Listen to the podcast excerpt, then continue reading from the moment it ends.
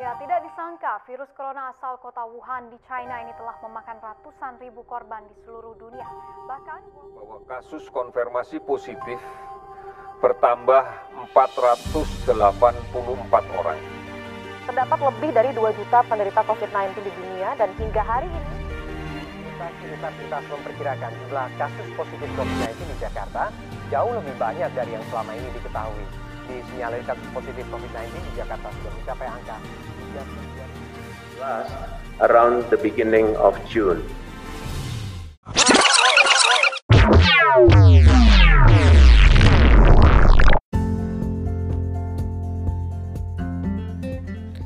Hai, nama aku Ara.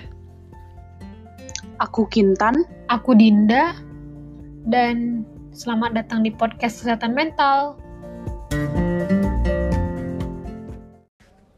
Nah, jadi hari ini kita akan bahas tentang kesehatan mental selama pandemik COVID-19. Kita udah siapin beberapa topik yang bakalan kita bahas di episode pertama ini. Kalian mau tahu itu apa?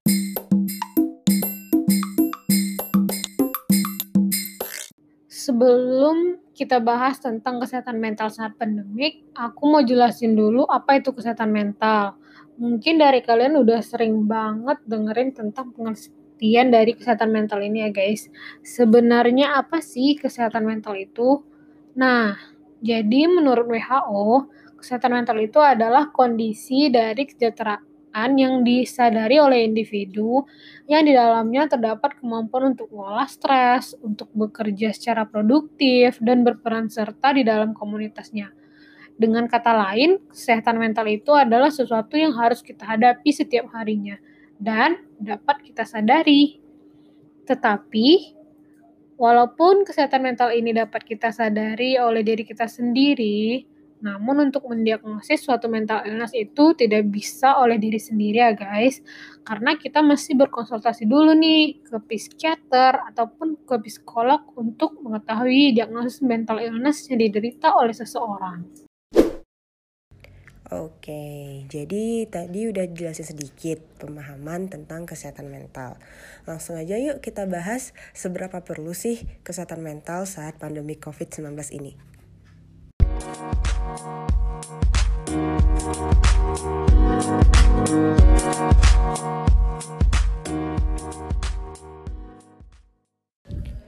Berdasarkan data epidemiologi, kasus COVID-19 di dunia itu udah hampir menjangkiti seluruh negara, di mana ada Amerika dengan 1,1 juta kasus, Spanyol dengan 219 ribu kasus, Italia dengan 212 ribu kasus, Arab Saudi dengan 28 ribu kasus, dan Indonesia sendiri berkisar sekitar 13 ribu kasus. Tentu kondisi ini sangat membuat kita khawatir dengan keadaan kita sendiri, keluarga, teman, dan orang-orang tersayang. Dan sebagian besar di diri kita pasti sangat mencemaskan keadaan ini dan bisa meningkatkan tingkat stres di diri kita. Apa aja sih stres yang sering kita alami tanpa kita sadari saat pandemik ini? Nah, hal itu bisa meliputi takut dan khawatir tentang diri sendiri, keluarga, teman, dan orang-orang tersayang, bisa terjadi perubahan pola makan ataupun pola tidur, sulit berkonsentrasi, dan yang lebih parahnya bisa menggunakan alkohol, tembakau, dan obat-obatan terlarang sebagai cara untuk menangani stres itu sendiri. Nah, jadi gimana sih langkah yang tepat untuk mengelola stres saat pandemik ini? Nah, ternyata ketika kamu berbagi informasi yang akurat tentang fakta COVID, kamu udah membantu membuat orang-orang yang kamu sayangi meredakan stres mereka sambil tetap menjaga koneksi. Kita ada beberapa tips buat kalian yang kita kumpulin dari beberapa pendapat ahli yang mungkin bisa mengatasi tingkat stres yang kita alami. Apa aja sih tipsnya? Pertama, dukungan orang sekitar. Kalian bisa mencari dukungan dari orang-orang yang berada di sekitar kalian. Ingat bahwa kalian tidak sendiri menghadapi hal ini. Kalian bisa terbuka ke orang-orang di sekitar kalian tentang apa yang kalian rasakan. Dan jangan lupa tetap sharing ke orang-orang sekitar kalian tentang bagaimana perasaan kalian. Kedua, tidur. Bagi orang dewasa, Tidur selama 7-8 jam per hari sangat penting untuk kesehatan dan kesegaran. Tidur yang cukup bisa membantu menjaga kesehatan mental dan fisik, sekaligus meningkatkan kualitas hidup kita. Ketika kita tidur, tubuh bekerja untuk memperkuat kesehatan fungsi otak dan memelihara kondisi fisik kita. Bagi anak-anak dan remaja, tidur juga mendukung pertumbuhan dan perkembangan mereka. Sistem kekebalan tubuh kita juga bergantung pada kualitas tidur untuk bisa menjalankan fungsinya dengan baik sehingga kita tetap sehat. Tidur yang cukup akan melindungi tubuh kita dari partikel asing atau partikel berbahaya dan dapat membantu kita melawan infeksi. Ketika kita tidak cukup tidur, kita bisa mengalami beberapa kesulitan dalam mengambil keputusan, menyelesaikan masalah, mengendalikan emosi dan perilaku, dan menyesuaikan diri dengan perubahan.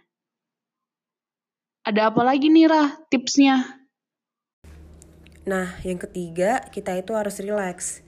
Saat tingkat stres kita meningkat, yang mana hal itu kelihatannya akan terjadi di diri kita, maka luangkanlah waktu kalian untuk beristirahat, bersantai, dan menenangkan diri. Ketika kita cemas, lakukan teknik pernafasan sederhana untuk mengatur nafas kalian. Caranya gampang aja. Tarik nafas perlahan dalam 4 hitungan, tahan sebentar, lalu buang nafas perlahan juga dalam 4 hitungan. Jika kita melakukan hal ini beberapa kali, maka kita akan merasakan bahwa detak jantung kita akan menjadi lebih tenang. Kita bisa mempraktekannya di mana aja, bisa di dalam rumah, lagi main game, lagi nonton TV, bahkan lagi rebahan pun juga bisa.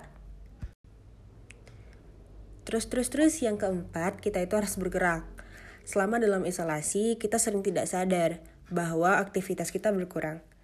Dalam kondisi isolasi, kegiatan-kegiatan seperti bangun, berjalan-jalan, meregangkan tubuh, dan berolahraga secara rutin akan memberi manfaat positif yang sangat tinggi.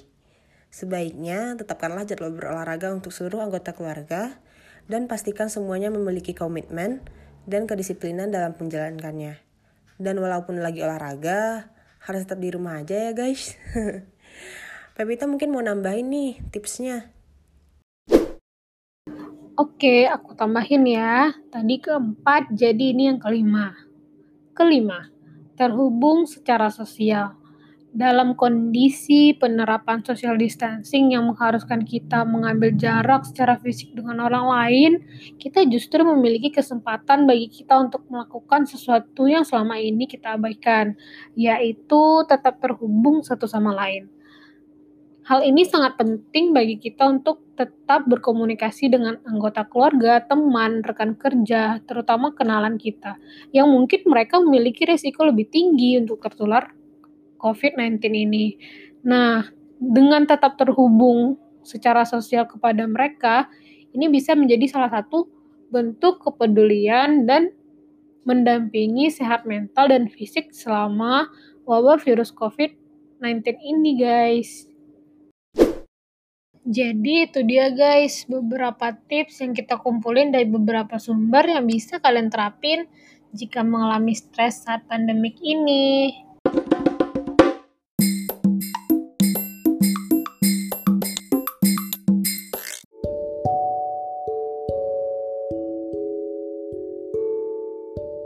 Sementara kita mempraktekkan langkah-langkah yang tadi dan meyakini bahwa kondisi ini hanya bersifat sementara, kita juga harus percaya bahwa satu-satunya orang yang dapat kita kendalikan adalah diri kita sendiri. Mari kita sadari bahwa cara kita bertindak dan bereaksi akan mengakibatkan efek yang positif. Dalam menjalani masa yang penuh tekanan ini, mari kita lakukan kebaikan, tunjukkan empati dan kasih sayang, tetaplah tenang, tetaplah berpikir positif.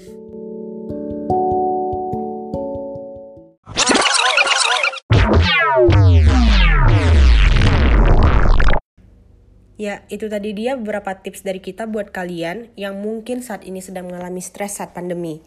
Terima kasih sudah mendengarkan podcast ini, semoga bermanfaat dan semoga kita semua tetap sehat serta masa sulit ini cepat selesai. Dan jangan lupa, kita melaluinya sama-sama. Dan bahkan saat pandemi, kesehatan mentalmu tetap penting. Jangan lupa stay at home ya guys. Jaga kesehatan dan sampai jumpa.